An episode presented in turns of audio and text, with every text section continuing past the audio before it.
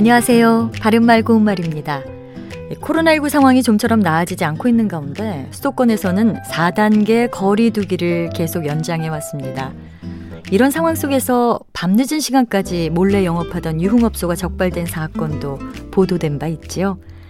이와 같은 경우에 유흥업소가 비밀리에 영업을 하다가 적발됐다. 이렇게 말합니다.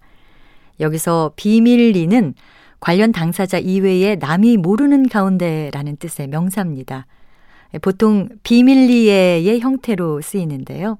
비밀리는 명사 비밀과 가운데 또는 속의 뜻을 더하는 전미사 리가 합해진 말입니다. 이와 같은 구조로 된 표현으로는 경쟁리, 성황리, 암묵리, 절찬리 이런 것들이 있습니다.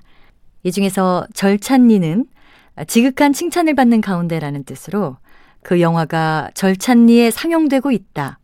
신제품은 절찬리에 판매되고 있다. 이렇게 표현할 수 있습니다.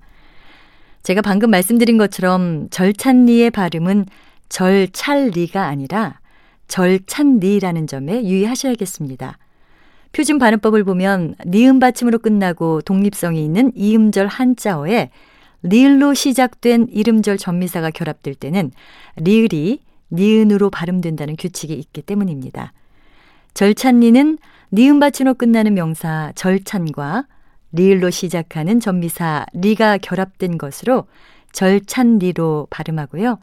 같은 예로는 공권력, 결단력, 생산량, 입원료 같은 게 있습니다. 바른말 고운말 아나운서 변희영이었습니다.